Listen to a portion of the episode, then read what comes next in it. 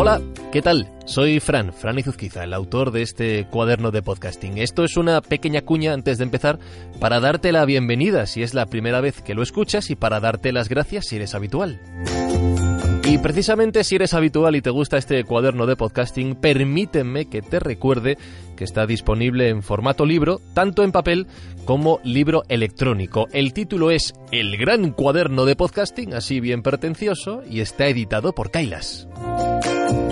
En el gran cuaderno de podcasting encontrarás todo lo que he ido aprendiendo y contando sobre este mundillo del podcast, pero en formato, bueno, tocable, que a la gente le gusta tomar notas, tachar, borronear, esto sí me interesa, lo subrayo, esto, me pongo aquí una marquita, un post-it, bueno, lo que quieras. El gran cuaderno de podcasting son casi 300 páginas de información que tienes disponible en tu librería habitual, en tu gran superficie más cercana, en Amazon, tanto en papel como libro electrónico, y por supuesto en todostuslibros.com y en la página de Kailas Editorial. Dicho todo esto, gracias por dedicarme tu tiempo y disfruta de esta página de Cuaderno de Podcasting. Cuaderno de Podcasting. Página 21. De la radio al podcasting.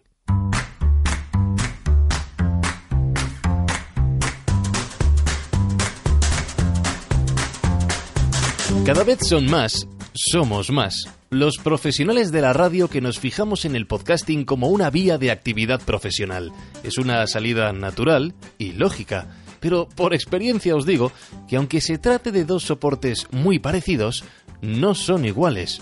Y este paso requiere un cierto cambio de chip. Para contarlo he acudido a cuatro compañeros, cuatro amigos del sector radiofónico que se han lanzado a producir podcast desde diferentes roles. Y antes de decir sus nombres, les he preguntado lo siguiente. ¿Para vosotros es lo mismo hacer radio que hacer podcasting? No. Mi respuesta es no.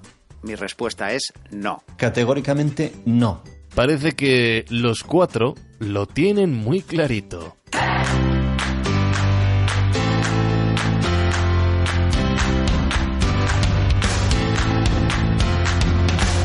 Por orden de aparición, en los cortes anteriores, los expertos a los que he consultado son Gorka Zumeta, redactor y locutor de radio y consultor de comunicación, Isabel Lobo, redactora y locutora también actualmente en Onda Cero, Teo Rodríguez, realizador sonoro en la cadena serie en Podium Podcast, y Andoni Orrantia, subdirector de programación de COPE.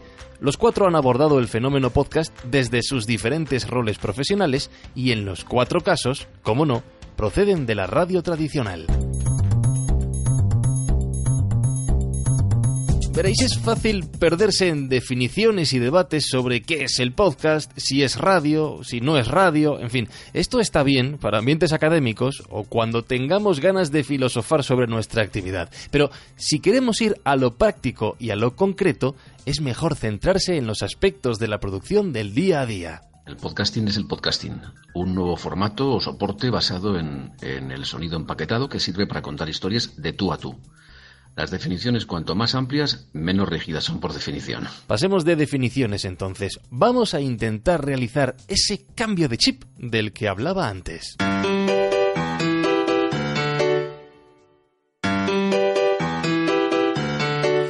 ¿Cómo puede una emisora de radio tradicional abordar el fenómeno del podcasting que está creciendo de forma continua? ¿Están preparadas para ello? Es más, ¿se entiende esta iniciativa, diferente a lo habitual, en las radios que llevan funcionando de una forma determinada durante décadas?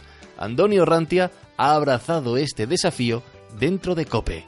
En mi opinión, la pedagogía que debemos practicar en los medios para explicar qué es un podcast tiene sus raíces en algo tan sencillo como el día a día del buen periodismo tradicional. No hay que mirar mucho más allá. ¿Qué quiero decir con esto?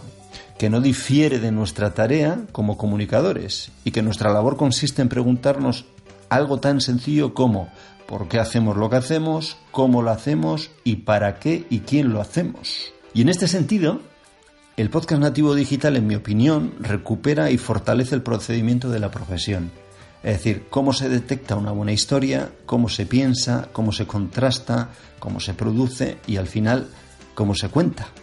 En la antena de una radio o en un formato más moderno como el podcast nativo digital. Escuchando a Andoni, me viene a la cabeza ese principio de que importa más la calidad que la cantidad. Y esa es quizá una de las grandes diferencias del podcasting respecto a la radio tradicional, a la radio lineal. No estamos obligados a llenar 24 horas diarias de emisión, ni tenemos límites por la propia estructura del paso de las horas. No hay rellenos, no hay descos, no hay pitos horarios ni boletos. Aquello que hagamos tiene que ser bueno. No importa si es más largo o si es más corto, no hay que tenerlo corriendo para dentro de una hora. Y como dice Andoni, este formato puede servir para reconciliar al periodismo con la esencia de su profesión, así que no tiene por qué ser complicado explicar a los compañeros qué puede aportar el podcasting a su desempeño profesional.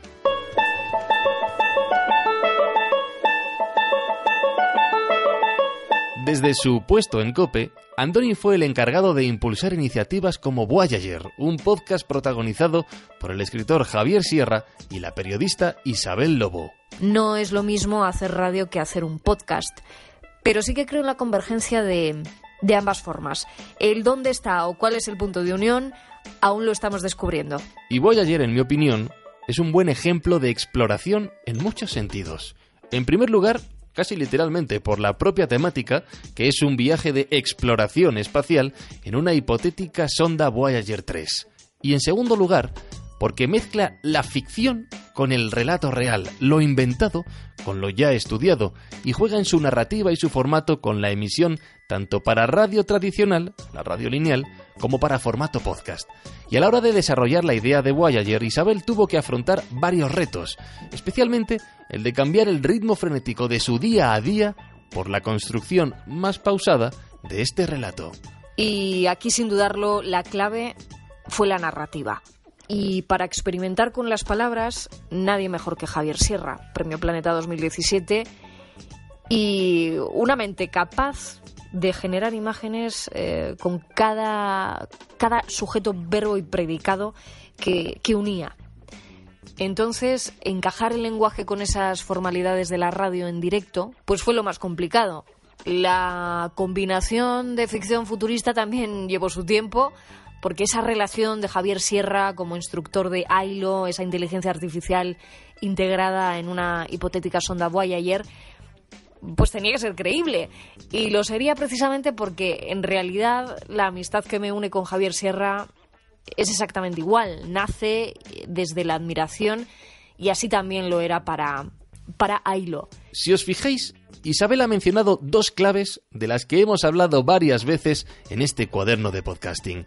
La primera es la creación de imágenes sonoras, trasladar la narrativa en audio a un mundo que permita que los oyentes imaginen y con ellos también los creadores.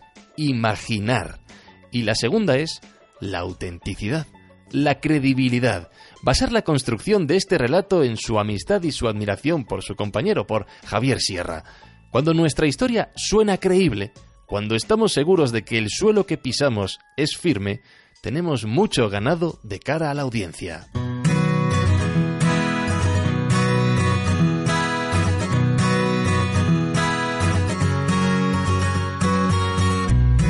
La radio, ya lo sabéis, no saldría adelante sin los técnicos de sonido, y Teo Rodríguez es uno de ellos en la cadena Ser. Tengo que decirte que es como una especie de un, San Benito que he llevado colgado desde siempre porque eh, por mi trabajo y por las cosas que he hecho eh, no, no me considero simplemente un técnico de sonido. vale, perdón, perdón, no diré entonces, no diré técnico de sonido.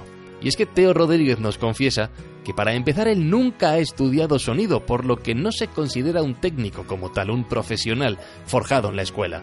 El podcasting ha dado al diseño sonoro una oportunidad que había quedado olvidada en la radio tradicional, la de cuidar al detalle el envoltorio que rodea a una historia. Y a Teo Rodríguez, muy bien considerado en el sector por su realización en A Vivir, que son dos días, la opción de crear, de dirigir y sonorizar sus propios relatos en Podium Podcast. Aunque, como dijimos antes, no todo el mundo en la radio acaba de entender la diferencia. Aquí una vez un, iluminado me dijo que me dejara de historias, que me dejara de pensar en contar historias, en escribir guiones, que simplemente era un sube regletas y un tocabotones. Palabras literales, ¿no? Entonces, bueno, pues tenía dos opciones, o tomármelo literalmente o pasar y hacer lo que yo quería. Evidentemente opté por la segunda y me dediqué a lo mío. E intenté demostrar que no solamente mi trabajo era subir regletas o tocar botones. Teo considera que el día a día de su trabajo no ha cambiado, pero sí su rol y su exigencia se exige mucho más a sí mismo en las producciones para podcast y considera su labor de diseñador sonoro como otro personaje de la narrativa en audio. Y remarca además que el podcasting le exige una continua actualización tanto de técnicas como de conceptos a la hora de hacer su trabajo.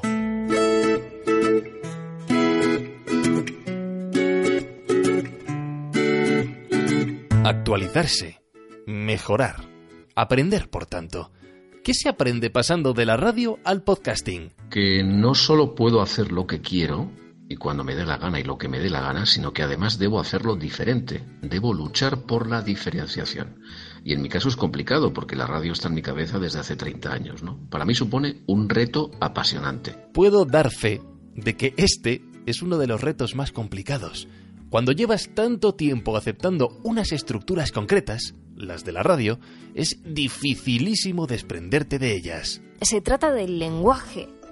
Se trata de eso, de que el lenguaje se está revalorizando como el vehículo de la innovación, de la emoción, y el lenguaje es el que está consiguiendo abrir eh, paso más allá eh, donde, donde la rutina se ha hecho ese, ese cráter, ¿no? Y, ha dado al traste con, con las ideas brillantes y, y con, y, con la gente que arriesga, ¿no? Que arriesga acertando, acertando, que de primeras no lo sepa. De hecho, ¿nos ha llevado esa rutina a olvidar que hay otras formas de contar historias en audio? Creo que los profesionales que han estado trabajando en la radio toda la vida deben ver que el podcast como formato no lo admite todo. Que en un plano narrativo hay que detenerse más a pensar en qué consiste el mensaje. Detenerse a pensar ¿Tenemos ese lujo hoy en día en la producción de radio lineal?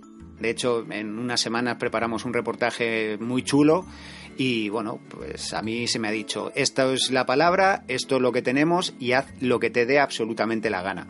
Monta, desmonta, añade música, quítala, ponla de esta manera. Teo nos dice que él, en A Vivir, que son dos días, sí la tiene. Quizás sea la excepción que confirme la regla.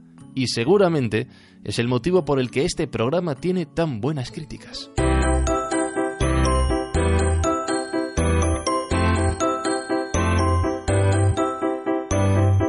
Así que para el resto, para los que no tenemos la suerte de tener todo el tiempo del mundo para realizar una producción en radio lineal, llega el momento de desaprender, de observar todo lo que llevamos haciendo durante años y replantearnos qué principios nos sirven y cuáles no para esta nueva aventura en el podcasting. Desaprendo de, de mis inspiradores, es curioso. Eh, se llaman Ramón los dos, Ramón del Valle Inclán y Ramón Gómez de la Serna. También eh, Santi Lorenzo, el escritor Santiago Lorenzo y, y su capacidad de conectar desde la primera línea en una sola palabra. Eso, eso también me, me ayuda a desaprender, ¿no? Lo que hacen estos escritores es, generar eh, ese chispazo, ¿no? Eh, que, en radio se traduce eh, como, enganchar desde la apertura en el primer segundo con cualquier cosa que estés contando ¿no? y, mantener esa atención. Entre otras cosas, que la fase de creación es más importante que la de grabación o postproducción y que debemos hacernos muchas preguntas. Segunda cosa que hemos aprendido, el podcast exige buenos guionistas. Para las buenas historias lo estándar ya no funciona. Tercero, lo que no se entiende no se escucha. El podcast como formato demanda formas atractivas, maneras atractivas de presentar el contenido y esto requiere espíritu innovador, pero también inversión por parte de los grandes medios. Cuarto, el podcast es emoción. Y emoción no es hacer llorar, es hacer sentir, es situar al oyente a tu lado. Crear una atmósfera y para eso el diseño sonoro es fundamental. Me he quitado quizás el complejo ese de, valorar mi trabajo, de decir, joder, si hay gente que lo valora, ¿por qué no lo voy a valorar yo? ¿no? Pues, pues antes me costaba mucho decir o contar a alguien que había hecho algo, pues ahora voy lo cuento y además lo hago orgulloso. No por nada, sino porque me hace muy feliz que alguien sepa reconocerlo. Me da igual, una sola persona, un solo mensaje que me diga cómo mola esto, que suena como si lo tuvieras detrás, o mira cómo me mola esta voz que da vueltas por la cabeza. Cuando me pongo los cascos, eso ya merece la pena. Conectar con tu audiencia, como nos dice Isabel.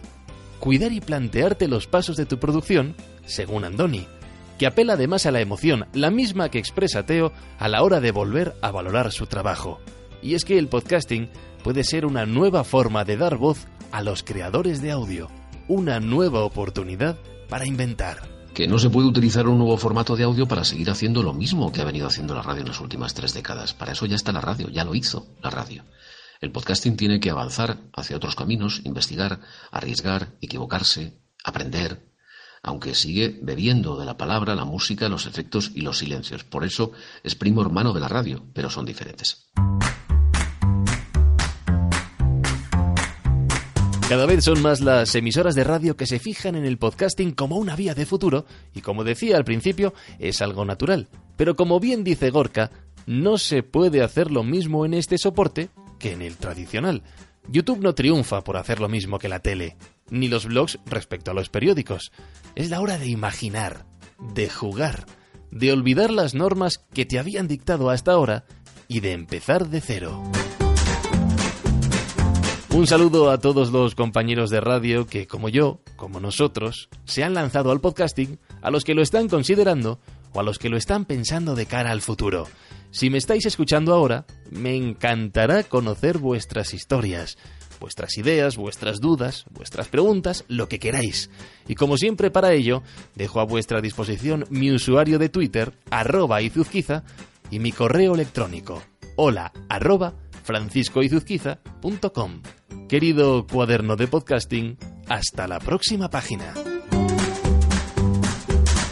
Y en el próximo episodio... La próxima página de este cuaderno de podcasting responderá a algo que todos los que empezamos en esto tenemos que afrontar, incluida la gente de radio, por supuesto. ¿Cómo gestionamos la periodicidad de nuestro podcast dentro del tiempo que tenemos disponible para trabajar?